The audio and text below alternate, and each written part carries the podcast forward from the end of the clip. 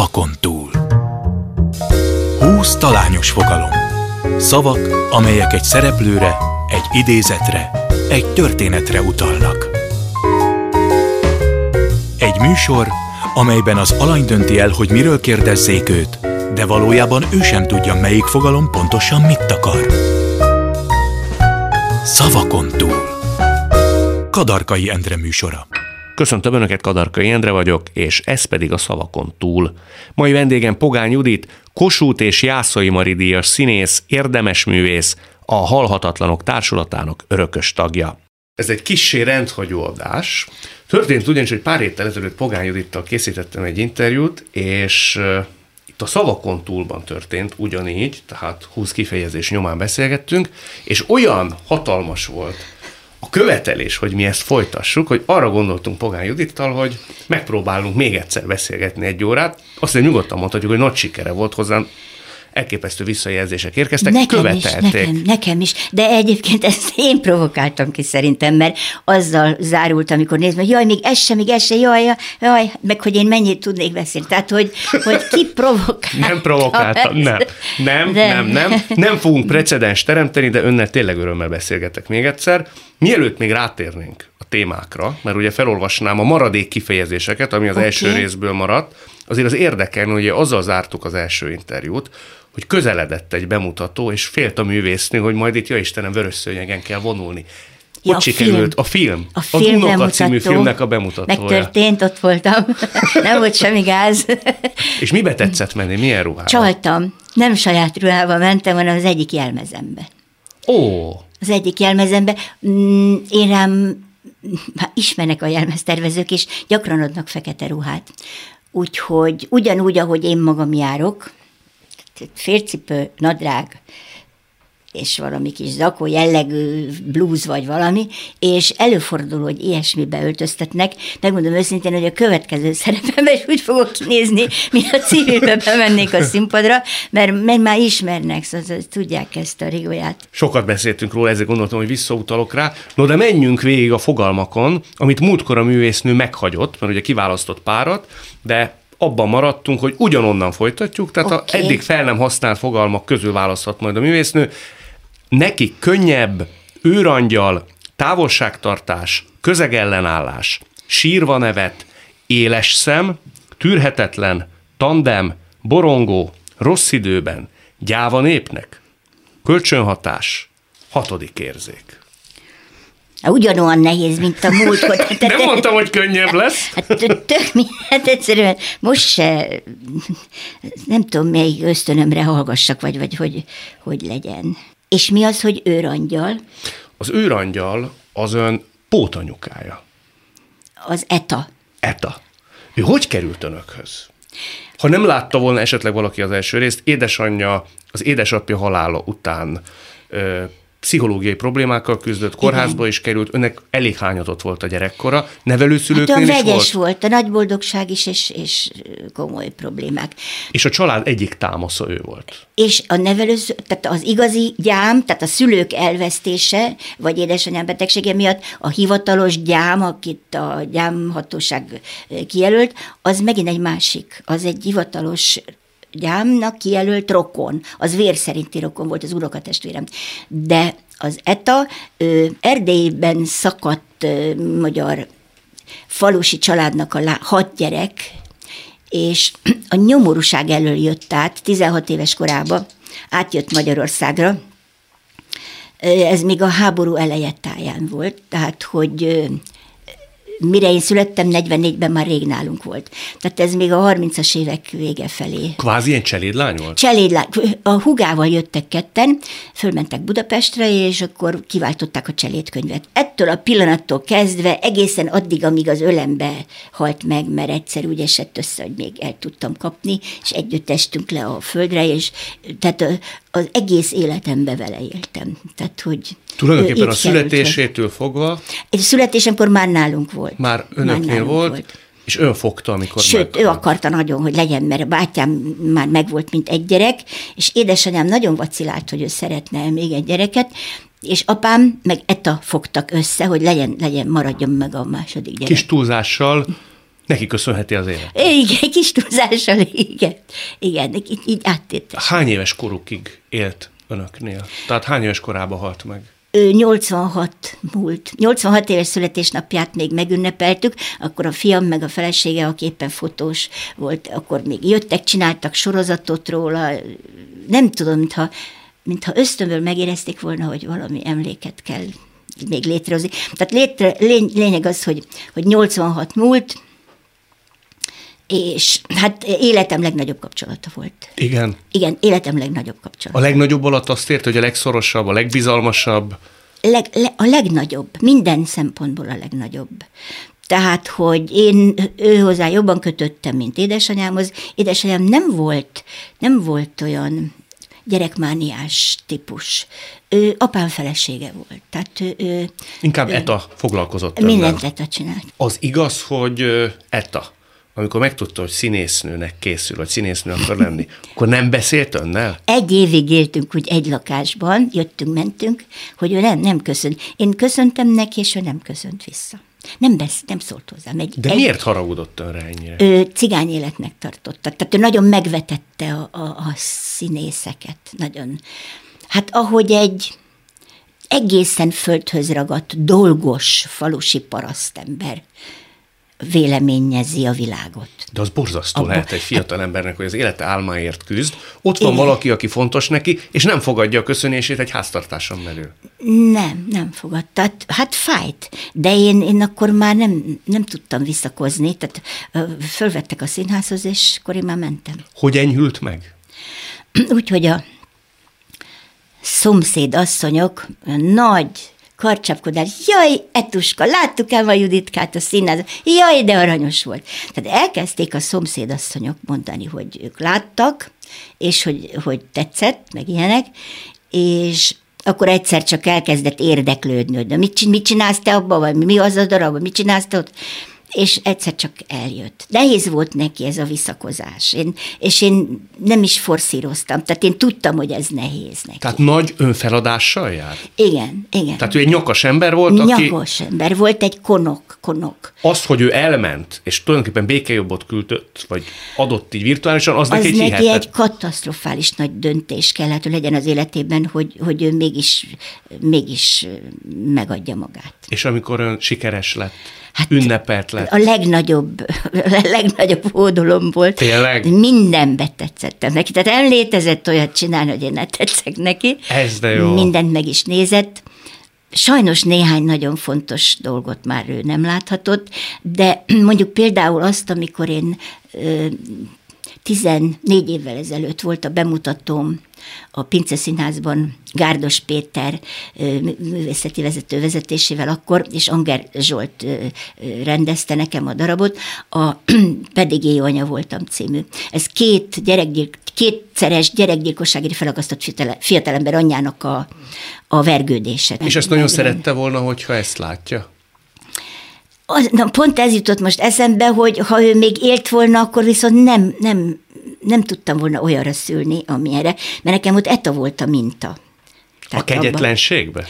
Nem, hát Miben? ez a anya, ez nem volt kegyetlen. Keménységbe, ez a jobb szó. A, nem csak a keménységben, a szolgálat, hogy az egész élete egy szolgálat. Az egész élete soha nem önmagáért élt, hanem mindig másokat szolgált. Mindig mások, mindent másokért csinál. Ha jól értem, ha ő ezt látja színpadon, ön szemérmesebb lett volna, és nem tudta volna I- igen, Igen, lehet, hogy nem mertem volna őre hasonlítani. Vagy mit tudom én, például olyan ez a nagyon bonyolult személyiség volt, mert attól, hogy két elemit végzett, azt is román nyelvű iskolába, azt mondanám, hogy nem, nem józan paraszti észsel élte az életet, hanem kicsit primitív, primitívebb volt annál. Tehát nagyon-nagyon egyszerű gondolkodású. igen, igen, az ízlése is jóval primitívebb volt, mint a... Hát már ez is, hát ez árkodó dolog, hogy valaki a kultúrát egy picit se tiszteli, hanem megveti. De az is mutatja egyébként az igen. ő nagyszerűségét, hogy utána viszont képes volt ezen felül képes volt, igen. Na mindegy, lényeg az, hogy, hogy ha, ha ő élt volna, akkor nem biztos, hogy én megmerem csinálni azokat a mozdulatokat, amit viszont tőle lát láttam. Nagyon-nagyon érzékeny ember, rendkívül sértődős. Idős korában, mikor már nem látott jól. Hallani se hallott jól, és látni se látott jól. például ő úgy érezte, hogy a háztartás az az ő dolga. Tehát én abban nem nyúlhatok bele. Tehát főzni sem tudtam soha, mert ha nem ő főzött volna, akkor ő azt hiszi, hogy ő nem elég jó nekünk, vagy hogy ő nem felel meg. Vagy. Lényeg az, hogy takarítani se tudott már jól, és Kaposváron, ahol éltünk, és a fiam már nagyfiú volt, olyan hét év körüli, tehát már, már lehetett vele akár titkos dolgokat is megbeszélni. És akkor lógtak a pókhálók, de nem kicsit, a plafonról, hát egy olyan méternyit már szinte. és hát én tudtam, hogy ebből nagy baj lesz, de lényeg az, hogy a partvisra rádobtam egy rongyot, és megkértem a fiamat, hogy olyan volt a kaposvári lakás, hogy utcafrontra nézett az ablak, de a kapu alatt volt a a, a lakás bejárata, és utána egy nagyon hosszú udvar, és kert lettünk is, el volt osztva a kert a lakók között, több lakó, és Etta kín volt a kertben. És én megkértem a Gábort, hogy mondom, tudod, hogy Etta megsértődik, ha azt hiszem, hogy nem takarít elég jól, mondom, köhögjél, köhögjél, ha jön Etta be a kertből. És hát a gyerek csodálatos, ő ezt értette pontosan, és ő is látott Ettán minden jót, és minden hibáját, és minden és kint állt a gyerek, és én futva, hogy szakadt rólam a víz, futottam körbe a szobába, és amellel láttam meggetni a pokhálókat, és mindenhol, és utána még az előszobába, a konyhába is lóg, és a fürdőszoba volt már csak hátra, és akkor rögött a gyerek, és akkor én nem is tudom, hogy hogyan, még oda nyúltam valamelyik sarokba, ahol a fürdőszobában láttam egy pokhálót, és utána betettem az ajtó mögé, de nem tudtam eldugni már addigra, de, és szakadt, lihegtem, fut, ezt futva csináltam az egész lakást. De akkor időbe köhögött a fiú. Igen, hogy ne lássa meg, hogy én szedem a pók, mert akkor, akkor konkrétan már semmi se jó, amit csinálok, akkor ez nagyon tudott veszekedni. Említette, és akkor ezzel le is zárjuk. E, tehát, hogy említette, hogy ott lehetett, amikor ő elment. Ebben Igen. volt valami szakrális az ön fejében, tehát a kezdet és a végnek egy valami szépség szerűsége jelent meg, vagy végtelenül Én tragikus elég volt? racionálisan gondolkodó ember vagyok, és nem, nem hiszek túlvilági dolgokban, meg gyakorlatilag semmibe, de az, hogy a véletlen ezt mégis így hozta, ez azért ez fontos élmény volt számomra. Tehát fontos emlék számomra ez az ő. Tehát az, hogy ő ott volt, mikor én születtem, egész életemben segített, szeretett, gondozott, és utána, utána én ott lehettem, amikor ő igaziból meghalt. Úgy. Hm. Na menjünk tovább, válaszunk akkor egy másik Jaj, ebbe belerekedtem ebbe az ETA témába. hát érzelmileg nem egy könnyű téma. Nem, és mondom, nagyobb volt a kapcsolat, mint édesanyámmal. Azt már mondtuk, hogy hatodik érzék. Nem. Az mi lehetne? A hatodik érzék. A hatodik érzék. A hatodik érzék az az empátiára vonatkozik, mert hogy ön azt mondta egyszer, hogy az ön színészetének talán a legfőbb ismérve erőssége az, hogy a szokásosnál sokkal erőteljesebb az empátia készsége. Sokan mondják ezt, hogy ők nagyon empatikusak, de az az ön esetében mitől ennyire különleges? Én velem megtörténnek ezek a dolgok, igen. Tehát amikor színpadon áll, és mondjuk egy ilyen megrázó jelenetnek a megalkotója. Igen. Ön tényleg tetőtől talpig átfolyatja magán azt az érzést? Igen. Hát de az borzasztó lehet. Ez nagyon nagy öröm. Nagyon nagy öröm? Igen. Én játszottam egyszer egy amerikai amatőr, nem amatőr, hanem alternatív. Alternatív rendező srác rendezett a Trafóban egy előadást, Tolstoy, a sötétség hatalma. És én a csecsemőgyilkos nagymamát játszottam benne, aki mm, rábeszéli a fiát azért, hogy szabad ember legyen, születik egy oldalági gyerek, akit nem akartak volna minden, tehát a, az unokámat meg akarom öletni a saját fiammal. És a srác nem tudja megtenni. Kérdezi, hogy mit csináljon. Nem, nem, tegyél rá egy deszkát és ülj rá. Isten. Tehát az, hogy egy nagymama a saját unokáját deszka alá rakatja a csecsemőt, hogy üljön rá egy nagy darab férfi, úgy elképzelem a, a recsegést, a kis csontokat, a, Hát ez, ez, katát, ez katasztrofális szerep. Hát ez milyen fajta örömet okozott önnek ezt megjeleníteni? Am, amikor én ezt jól játszottam, akkor én nagyon jól voltam utána, igen. Igen? Igen. De ebbe van valami hátborzongató, nem? Nekem nem. Nem? Nem. Nekem nem, mert, mert, mert én azt gondolom, hogy, hogy minden személyiség létezhet egy emberben. Önben például hol figyelhető meg a gonoszság? Hát civilben most nagyon nehezen tudom ezt végig gondolni. Olyannak gondolom én, aki egy színházon belül is nem húz maga után konfliktusokat. Tehát önnel jó kijönni. Könnyű kijönni. Nem. Nem? Nem. Nem. Én amennyire ö, nagy elvárásokkal vagyok saját magam iránt színpadi munkában, én, én ugyanannyira elvárnám másoktól is. Tehát Szóval is teszi, ha valami mulasztást tapasztal? Ritkán.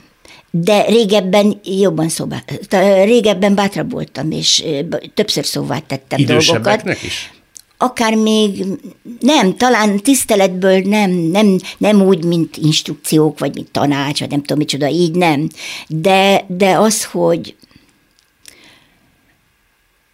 de az, hogy valaki például ne zajongjon bizonyos pillanatokban, amikor csöndnek kéne lenni, az arra szerintem volt példa már az életemben, akár még idősebbek irányába is. Kollégaként például tudott öngonosz lenni? Vagy a magánéletbe időnként? Mindenkiben van gonoszság akár csak percekre, hetekre. Amikor az igazamat akarnám megvédeni, akkor szerintem tudok akár gonosz is lenni. Volt, hogy lépett is a gonoszság nyomán? Hogy tenni valamit? Valamit, amit mondjuk már kicsit szégyel.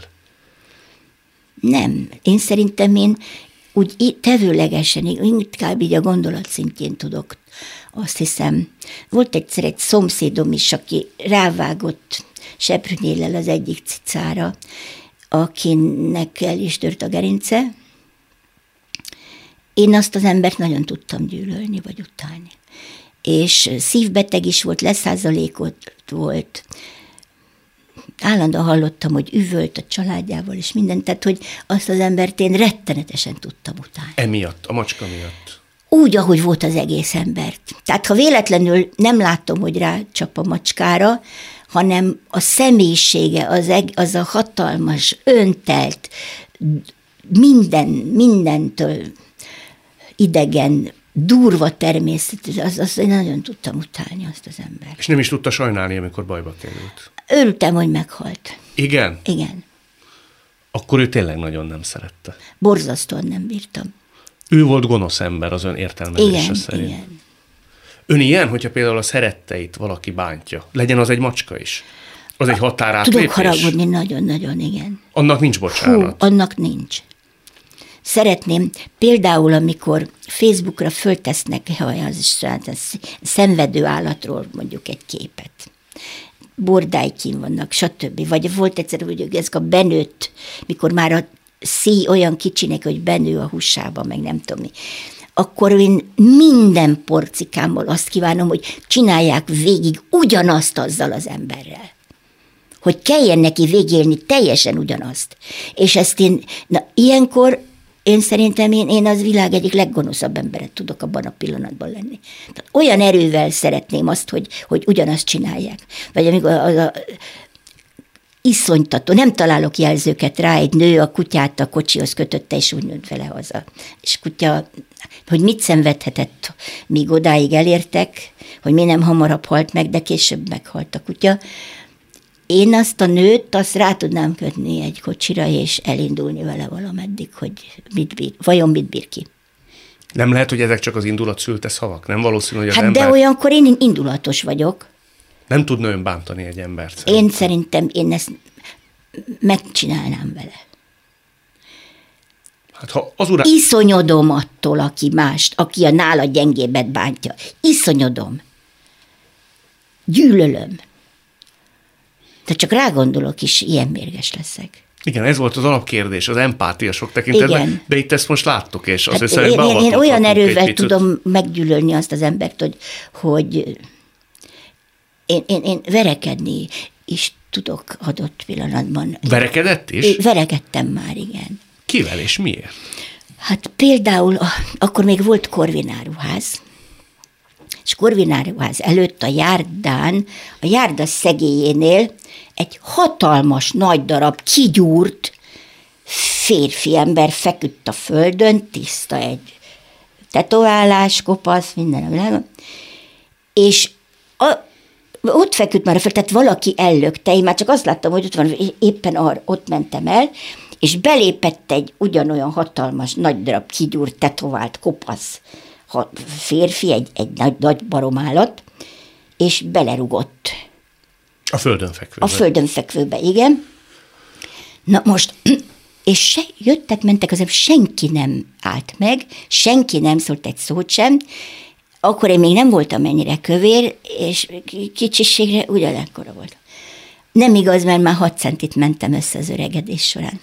Na, lényeg az, hogy egy olyan recsegő, üvöltő, egész teret betöltő ordítással ordítottam rá arra a férfire, hogy meg, megállt a lába a levegőbe, tehát megállt a pali, és így nézett rám, hogy, és azt mondta, hogy ellopta a mobilomat, mondom, földön fekvő emberre akkor se rugunk, vagy emberbe akkor se rugunk. De én ezt olyan recsegve, olyan üvöltve mondtam, hogy hogy elment a pali, majd felállt a földről a másik, az ugyanabban az irányban az is elment. És hát akkor utána egyszerűen elmeséltem ezt a fiamnak, az nagyon letolt, és azt mondta, hogy most, amikor már híradóban látunk olyanokat, hogy valamelyik áruházba csütörtök délbe két óratájba valaki körbelő, minden ok nélkül, Szóval, hogy, hogy mibe bíztam én, hogy nincs nála egy, egy kés, vagy egy De akkor fizikai kontaktusra nem volt lehetőség. Nem, de az, ez több volt annál. Igen, bizonyos tekintetben igen. Bizony. Ez több volt abban, mert ekkora hatalmas, nagy barom embernek én akkorát ordítottam, hogy nem, mi, nem, mi nem vágott az engem pofán. Hát lehet, hogy olyan erő áradt tömbből. Hát ott nagyon nagy erőm volt, az biztos. Meg el is szégyelhette magát szerintem. Hát ő biztos, ő, mert ő. én nem. Hát nem a művésznő, ő. Zsámbéki ablakán is kiugrottam egyszer, mert nála voltunk éppen, valami zenét hallgattunk, vagy nem tudom mi, éjszaka nyitva volt az ablak, nyári és zápor, kint szakadt az eső. És egyszer csak azt hallom, hogy, hogy, hogy akkor nem akartál, most meg nem, akarsz, nem tudsz járni, mi? És akkor kinéztem az ablak, hogy ki üvölt, egy öblös férfi üvölt, és egy két éves forma kisgyerek felső karját fogta egy hatalmas nagy darab férfi, és így tunkolta a vizes aszfaltba, hogy, hogy, hogy, hogy, hogy nem, hogy fáradt. És akkor kiugrottam az ablakon, és mondtam neki, hogy vegye fel azt a gyereket, mert följelentem az erkölcsrendészeten. De nem így, hanem ordítva, mint egy sakál ott az éjszakába. Zsámbéki csak annyit látott, hogy a pogány igazságot oszt valahol, fogtam magát, és kiugrott az ablak, utánam szól, és így mellém állt. Amit az igaz, azt se tudtam, miről van szó, csak úgy mellém állt. Annyira, utána, mikor ezt úgy végig gondoltuk, röhögtünk, de de hogy ilyen, ilyen nagy darab embereknél én nem hiszem azt, hogy majd egyszer valaki fejbe vág. De ez jó mondat, szóval a pogány igazságot oszt. Ez Igen, a, a pogány igazságot oszt valahol. Ez jó. Ez itt továbbra is a szavakon túl, Pogány Judittal. Gyerekkori nagy szerelmét, akit csak csínek szólított. Jaj, de szép volt. Azt, ó, hát még a vonásra is ellágyultak, ha csak rá gondol. Csodálatos érzés volt. Hát igen, a... a ö... Hány éves volt? Na, Akkor kerültem lány. Budapestre, tehát én, én kilenc éves koromban kerültem Budapestre és akkor a harmadik emeletnek az egyik sarkában laktunk, és a negyedik emelet másik sarkában lakott a Topál család. És a Topál Szabolcs volt a hivatalos neve a srácnak, de mindenki Csínek szólította. És ráadásul volt a Fekete István regényei között, az ifjúsági regények között egy fecskéről szóló regény, a Csí. És hát nekem ez a szó, hogy csi, ez nyilván ezt az érzést is bemelegítette. Már beleszeretett. Már, már szimpatikus volt, és ráadásul egy elbűvölően szép, nagyon édes, nagyon szép fiú volt. Idősebb volt, mint ön, gondolom. Egy évvel csak. Uh-huh. És hazafelé volt, hogy vitte a táskámat. Hát ott az már komoly dolognak számít, 10-11 éves gyerek. És volt, hogy akkor nagy divat volt a házi buli, és nem él már a csí. Már meghalt. beteg, elég fiatalon beteg lett, ilyen izomsorvadásos, tehát ilyen, vagy idegrendszeri, tehát lehet, hogy, lehet, hogy, hogy pszichit, pszichiátriai okokból ment át ez a fizikai betegségbe, egy szorongó, nagyon szorongó gyerek lett, volt végül. A gyerekkorában még nem, mikor még boldogok voltunk, csak később anyukája meghalt, és ezt, ezt a veszteséget ezt nem tudta feldolgozni. Nagyon, nagyon, nagyon anyás gyerek volt. Lényeg az, hogy akkor nagy divat volt a házi buli, és a házi buliban hát imádtunk táncolni, hát akkor volt a, hát a rock.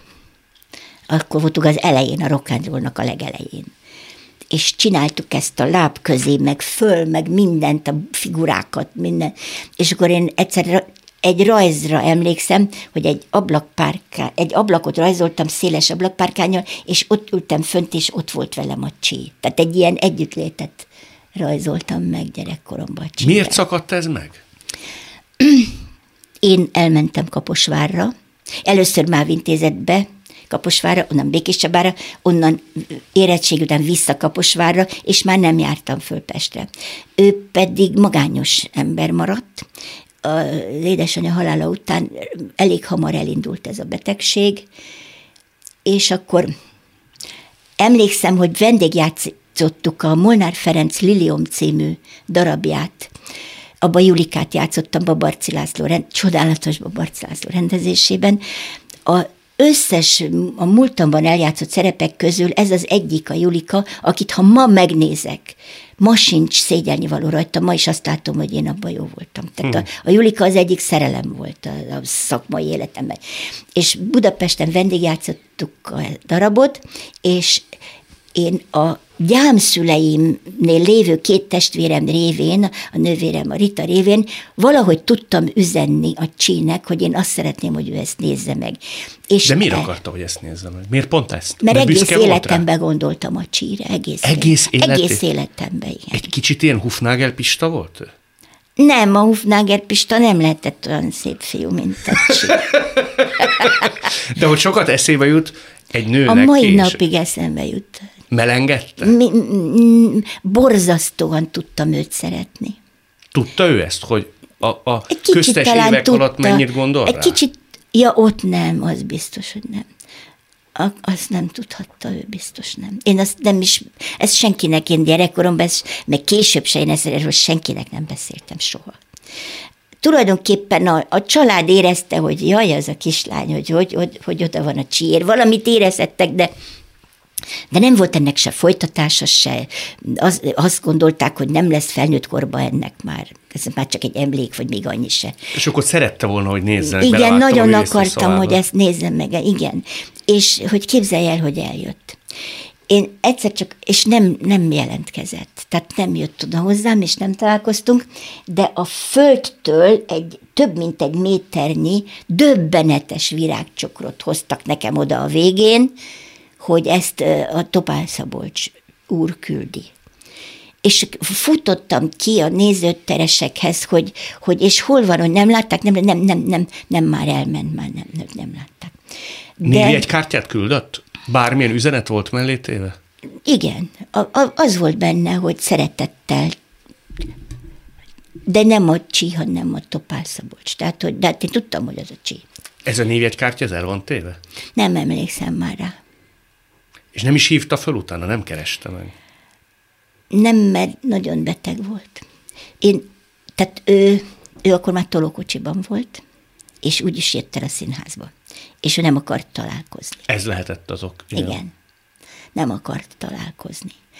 De hátra üzent, hogy gratulál. Is, nem? Nagyon, a nővére is kiment Amerikába, a topálemese, és ő, ő nagyon magányos maradt, és nagyon lelkibeteg lett végül, és hát mondom, egyszer csak hallottam, hogy meghalt a csí. Hm. De nagyon, a legszebb emlékeim közé tartozik a, a vele való mm, percek, vagy az óvóhelyen is voltunk együtt. Például 56-ban, mert én a Budafoki 16-18-ban laktam, és ott nagyon közel a Budafoki volt egy laktanya talán ma is van, nem tudom. De lehet, hogy az már nincs is még. Lényeg az, hogy azt lőtték, ágyuk, tankok is voltak a mi utcánkban, és repesz darabok is repültek így a házak fölött például. És és le kellett menni az óvóhelyre. És az óvóhelyen én halálosan boldog voltam, mert ott egy térbe voltunk mindannyian, ott is aludtunk meg minden, és én ott, ott tanultam meg a csitől römizni. Hmm. Tehát kártyáztunk. Bármi puszi elcsattant önök között? Azt hiszem, hogy nem. Hát arra szerintem emlékezett volna. Nem. Nem, mert annyira nem lehetett nyilvánosságra hozni ezt az érzést. De ő tudta? Csi tudta, Szerint, hogy ön szereti? Szerintem érezhette, az, igen. Hát különben nem vitte volna a táskámat. Igen, igaza van. Ez, ha van kép, ami beleívódott, az emlék, ez ez, hogy mennek egymás mellett, és viszi Igen, a táskáját. viszi a táskáját. Ez de jó. Jó, hogy megbeszéltük. Válasszunk egy másik témát. Igen, közellenség. Az még Olyan nem, nem közegellenállás. Jaj, és az mi? A közegellenállás az a Nemzeti Színházra vonatkozik. Igen. Mert hogy ott önöket olyan hűde nagy szeretettel, én úgy tudom, hogy nem, nem fogadták. Nem fogadtak minket nagy, nagy örömmel. De miért nem? Akkor már évek óta a szakmában elindult egy feszültség, mert nagyon fölfutott szakmailag a Kaposvári Csiki Gergely Színház, és állandóan a kritikusok állandóan meg a szakma is úgy emlegette, hogy a műhely, a kaposvári műhely.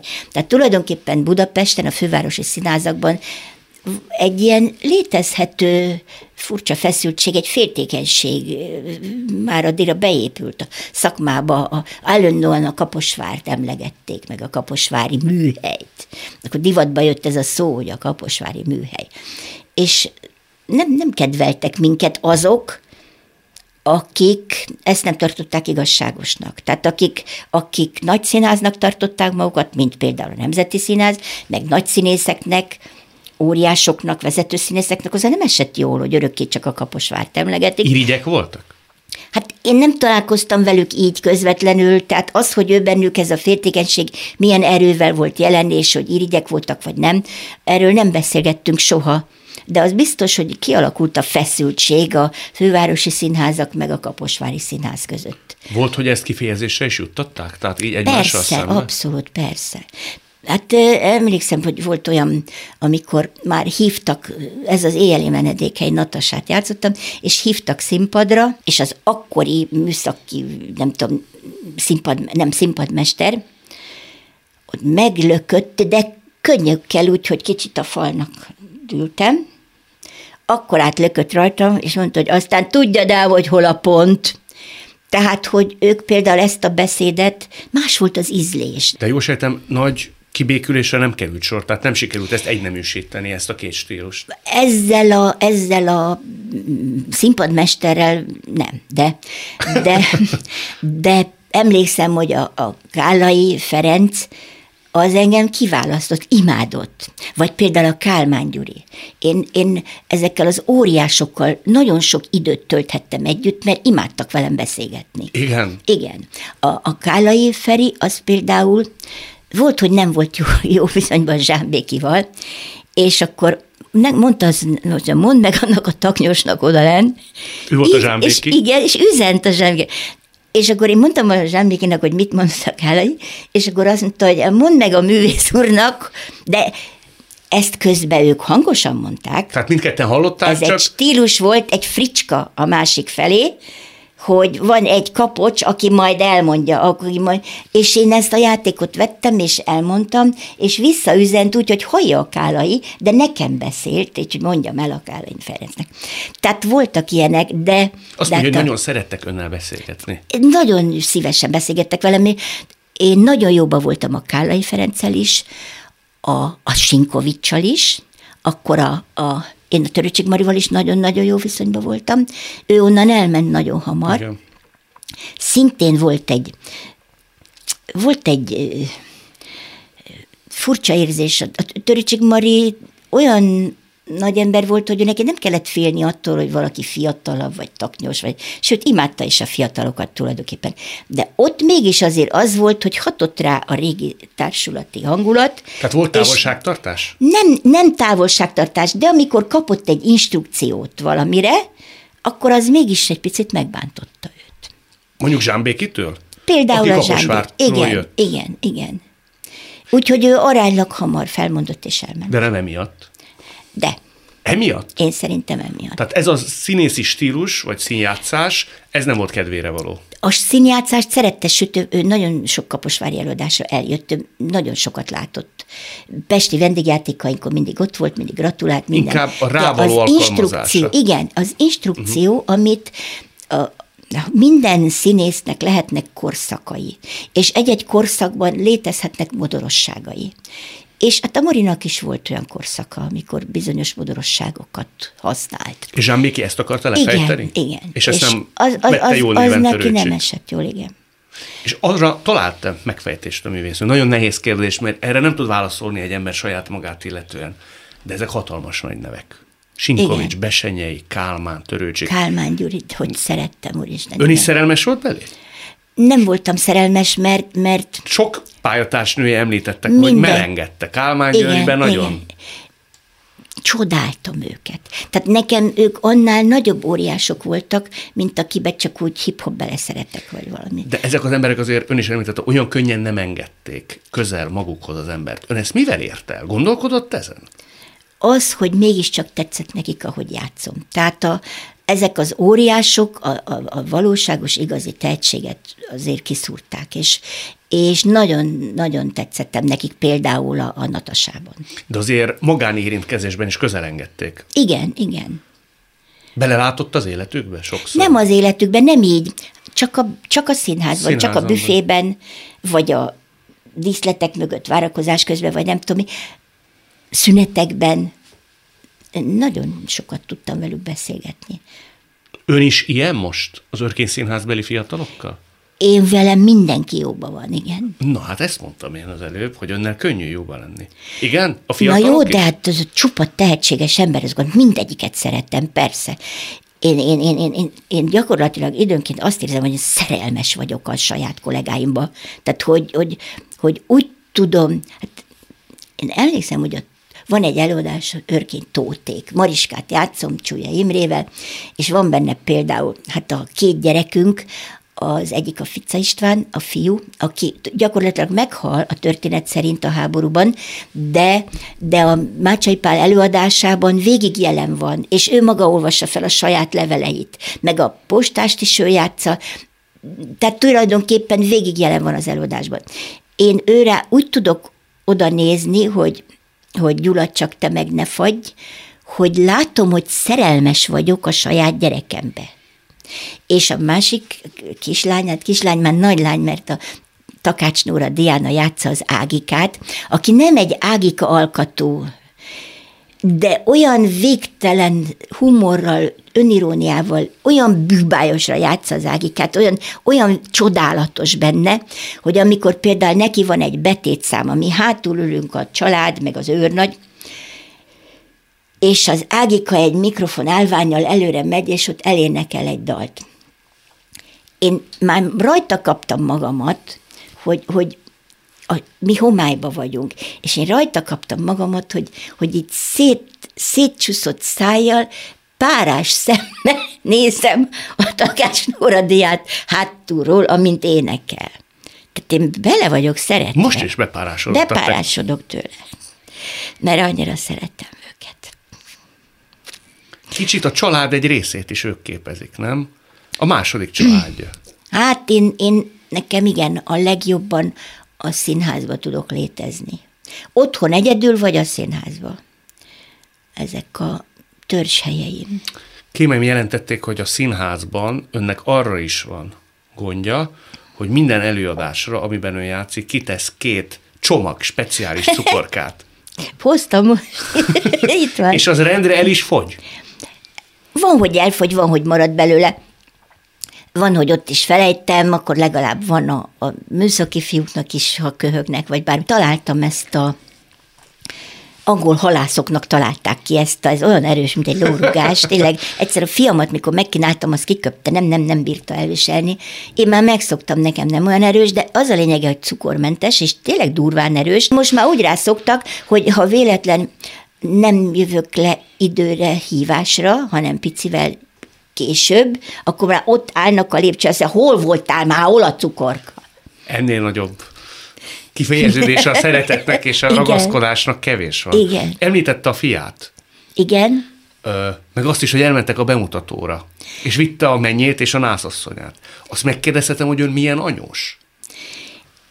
Én szerintem én egy egészen elviselhető anyós vagyok, mert konkrétan éreztem azt az érzést, tehát én már, én már a fiamat egészen ki, fiatal, srác korában szabadon engedtem. Tehát ö, egyszer a, talán nem haragszik meg érte a Mácsai Pali, hogyha megemlítem, egyszer a Mácsai Pált láttam például felugrani a büfébe a kanapéról, de úgy, hogy igaziból lesápadt. Tehát igaziból elsápadt egy, egy 40 nem tudom hány éves ember, ahogy fölugrott, hogy úristen, nem hívtam fel anyámat. Tehát, hogy olyan rémületet élt meg, hogy beígérte a mamájának, hogy felhívja, meg hogy minden nap fel kell amúgy is hívni, és hogy elfelejtette fel, és akkor már este, mit tudom én, 11 már nem lehet hogy, hogy én ezt mindig újra és újra megerősítem magamban ezt az érzést, hogy ha egy gyereknek igénye van a szabadságra, meg hogy ő szabad gondolkodó lehessen, akkor azt engedni kell. Tehát én soha semmiben nem befolyásoltam a fiamat. Kisfiú korában még sokat neveltem rajta, a egész világot meg akartam neki mutatni, tényleg éjjel, másfél éves volt, mikor kézenfogva mentünk ki azért, engedtem, hogy ne feküdjön le, de nem, mert kérdezte, hogy, hogy mik a csillagok, és akkor mentünk kézenfogva ki az éjszakába, és néztük, hogy tehát én, én a hangyát a fatösbe, vagy a fatösnek a, a sebét, ahol kifolyik a gyanta, mindent megmagyaráztam, és megmutattam neki, és, és példát is adtam értékrendre neki, de amikortól kezdve önállóan lehetett dönteni, azt én engedtem neki. Amikor azt éreztem, hogy az értékrendje kezd elválni, tehát nem az szerint dönt, a, ahogy én szeretném, hogy ő milyen ember legyen, akkor azokat úgy szóvá tettem. Nem fogunk belemenni az ügy részleteibe, de ha már ezt említette, amikor ő neki volt ez a bizonyos bírósági Nem ügye. volt, van. Van, a mai napig. A 12 évet tart, igen. A bőn belehal? Én belehaltam, mai napig belehalok, és egy idő óta ragaszkodom is hozzá, hogy minden tárgyaláson ott lehessek. Ott van? Ott vagyok a tárgyalásokon, igen. Előfordult, hogy nem. Tehát ha főpróba hetem volt, és nagyot játszottam, és nem tudtam elkéreckedni a színházból, akkor előfordult már, hogy nem voltam, és kezdetben is előfordult, hogy nem voltam.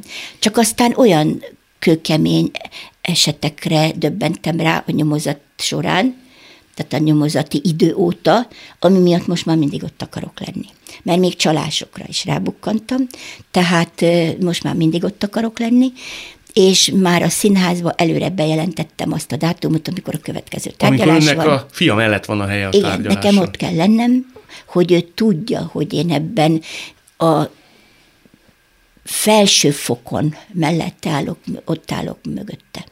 Említettük az anyósságot, az anyós létet. Igen, arra nem válaszoltam, hogy a, bocsásson hogy a... meg, hogy én, én nem szólok bele semmibe. Semmibe? Tehát, semmibe. Tehát amikor rám van, voltak bízva kicsikorúban gyerekek, betűre mindent úgy csinálok, ahogy az ő anyukája a szeretné. Menye. A menyem. Amit Akkor a... is, ha nem ért vele egyet? Olyankor is, amikor nem értek vele egyet. És Például... nem is mondja neki, hogy ezt én nem így csinálom? Nem, nem, annyit megemlítettem egyszer, hogy hogy a fürdőszobában túl meleg volt, és ott ott éppen csak így rádobták a fürdőlepedőt a újszülött, pic, nagyon pici babára, és beszaladtak vele a szobába, és ott volt nagyobb hely ahhoz, hogy pelenkázni, öltöztetni, nem tudom. De ott sok fokkal hűvösebb volt és akkor ezt így megemlítettem. És az, ó, hát addigra megtörüljük. Tehát, hogy, és akkor én is, én, én picit jobban megtörültem, ha nekem kellett csinálni, én is bementem vele, és mind, mindent, hajszára ugyanazt, mindent megteszek azt, ahogy ők szokták, ahogy ők szeretik. Alkalmazkodó ilyen szempontból.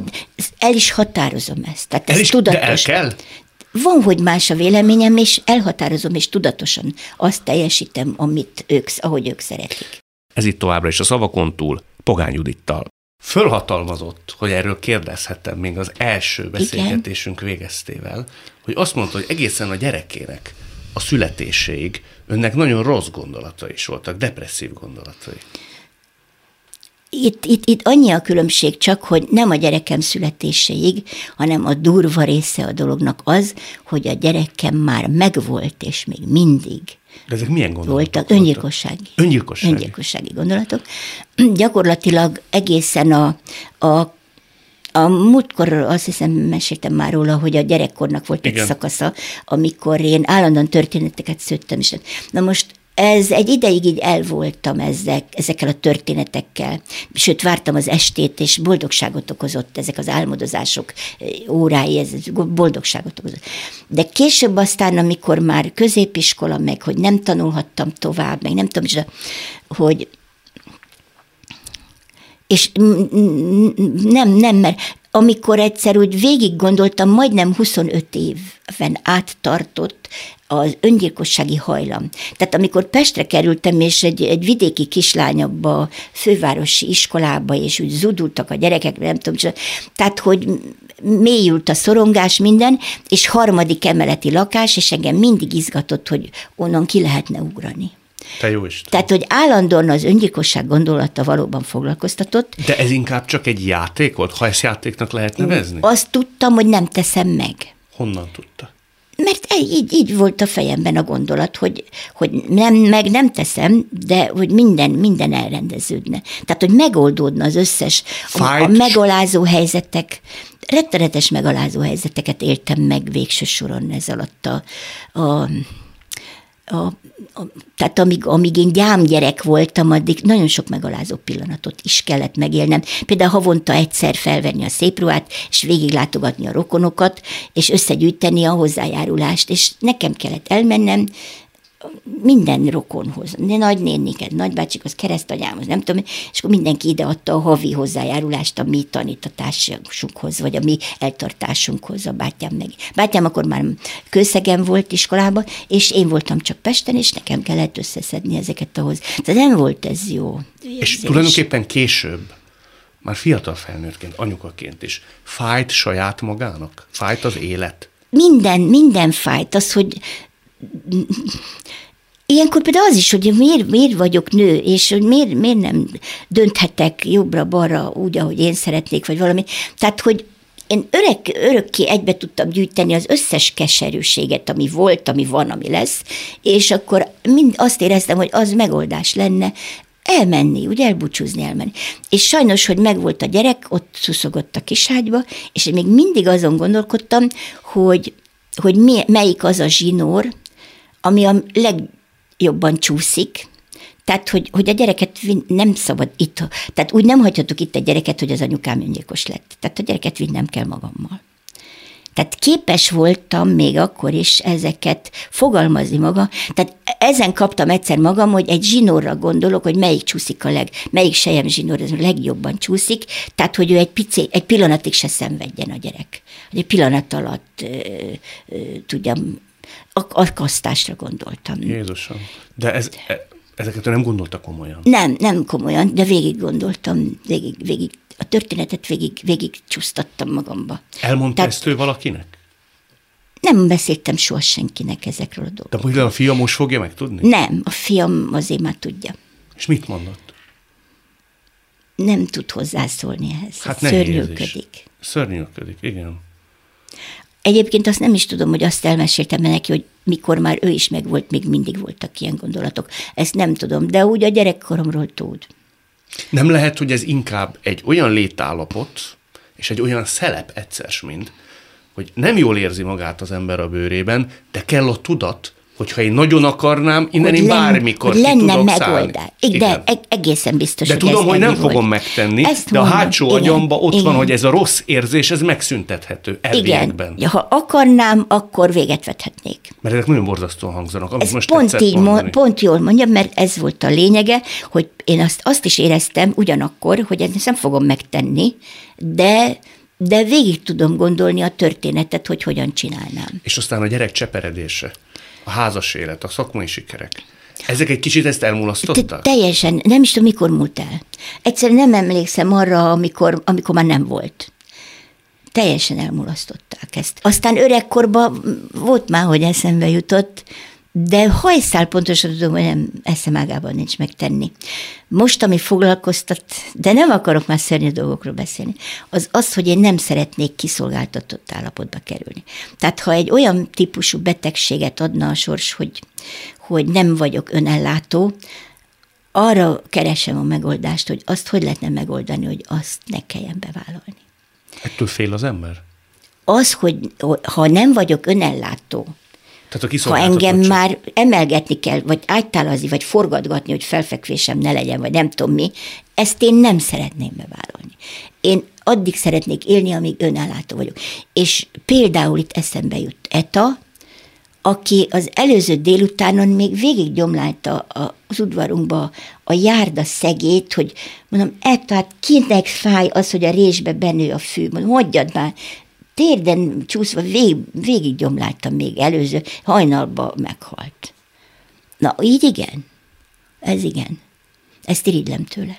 Nem titok, hogy beszéltünk telefonon többször is, és ott elmesélt egy történetet, és gondoltam, hogy ezt azért így vagy úgy, de valahogy szóba hozom, és ha már a fiáról beszéltünk, hogy amikor a fia a bíbic hangját ja, ja, igen megtanította Igen. bizonyos értelemben önnek, hogy mi is a különbség a Bibi Cani között, és annyira Igen. szép történet volt, ha Akkor... már szóba jött Gábor, gondoltam, ezt meséljük el. Csodálatos időszak volt a Kaposvári Színházban, a Monspart Sarolta járt le hozzánk erdei futást, mezei futást, edzéseket tartani, minden, és már a, a társulat nagy része már lekopott, de a fiam még, még egy ideig még a Robi is járt velünk, hármasban még mindig eljártunk futni. És aztán már Robi is lekopott, de a fiam és én a végsőkig kitartottunk, mentünk futni. És egy ilyen kocsi út alatt egyszer csak a nyitott ablakkal mentünk a földes úton, a Desedató felé, és egyszer csak azt mondja, hogy anya, anya, bibic, anya, bibic. Hogy, és hogy állj, anya, állj meg, állj meg. Félreálltam, és kirohant 7 éves volt, elképesztően vékony karcsú, fehérbőrű, szőke, lányos, szinte lányos szelítségű, édes kisgyerek. És megkerült a kocsit, és elindult be a szántásba, és a mély, ilyen mélyen, azóta tudom már, hogy a, ez, amiben ilyen óriási árkok vannak, 70-80 centi is tud lenni, ez a mélyen szántott föld. És a mélyen szántott földbe ez a pici, vékony, véznalábú kisfiú elkezdett így árkon, árkon, bokron ugrálva szaladni, és azt kiabálta nekem, hogy anya, most megmutatom neked a bíbic fészekféltő hangját ő ornitológusnak készült, és akkor már mindent, már külföldről hozattuk neki az ilyen vastag angol nyelvű, meg német nyelvű szakkönyveket, már mindent tudott a madarakról. És távolodott tőlem a saját gyerekem, és kiabált, hogy, hogy figyeld meg, hogy megváltozik, hogy veszély közelettével megváltozik a hangja. Ve, ezek szakkönyvek ugye így írják, veszély közelettével és akkor távolodott tőlem a saját szőke gyerekem, és közeledett, mint veszély a bíbic hangja irányába. És egyszer csak megváltozott a bíbic hangja, hát én azt hittem, hogy, ott, hogy, hogy tehát az, hogy a ekkora gyerekem így tanít engem meg, hogy milyen a bíbic fészek féltő hangja. Tehát amikor veszély közeledik, és én láttam, hogy az én ekkora gyerekem a veszély, hát én, én hú, kész voltam teljesen, és a mai napig kész vagyok emiatt. Olyan emlék, hogy Tudja a fiam, mert már hallottam, amikor valakinek elmeséltem. Tehát tudja, de azt talán nem tudja, hogy a mai napig megfulladok, annyira tudnék bőgni ettől a, ettől a csodálatos megélt pillanattól, ahogy ő veszélyhelyzetté tette magát, és, és így megmutatta nekem a bicfészek féltő hangját. Gyönyörű volt. Hát azt mondta a művésznő, volt egy kis kétség, hogy tudunk-e még egyszer ennyit beszélni, és még mennyi mindenről nem beszéltünk, mert nem beszéltünk Koltai Robertről, Őrsi Istvánról, a rendezésről. Az új Őrsiről is. Úgyhogy ezt most sajnos ki kell hagynunk ismét. És most, és melyik lett volna az Őrsi is? Mindjárt elárulom, az a kölcsönhatás lett volna, de sajnos ennyi fért bele, tehát már így is maximálisan ö, kimaxoltuk Köszönöm. ezt a második részt is, élmény volt, mindig élmény. Köszönöm. Remélem még egyszer fogunk beszélgetni, mert ez is mutatja, hogy mi mindig van téma. Csak most már ne, mert meg, a, azt szokták mondani, a vízcsapból is ez meg az folyik. Tehát, hogy Isten őriz, hogy Legyen egy harmadik rész. nem, hát hogy ne, ne, ne unjanak már meg, vagy valami. Messze vagyunk mi attól. Hogy mondta Zsámbéki Gábor? A pogány... Igazságot oszt. Igazságot A pogány oszt. igazságot oszt valahol. Hát ossza sokáig. Ezt kívánom. Köszönöm. Én köszönöm, hogy itt volt. Ez volt a mai szavakon túl immár másodszor Pogány Judittal. A műsort nem csak hallgathatják, de végig is nézhetik. Iménti beszélgetésünk hamarosan már látható lesz YouTube csatornámon is. A mai adás létrejöttében köszönöm Árva Brigitta és Rózsehegyi Gábor segítségét. Találkozunk jövő szombaton és vasárnap itt, a Klubrádióban. Viszont hallásra! Jövő héten ugyanebben az időben újra Szavakon túl.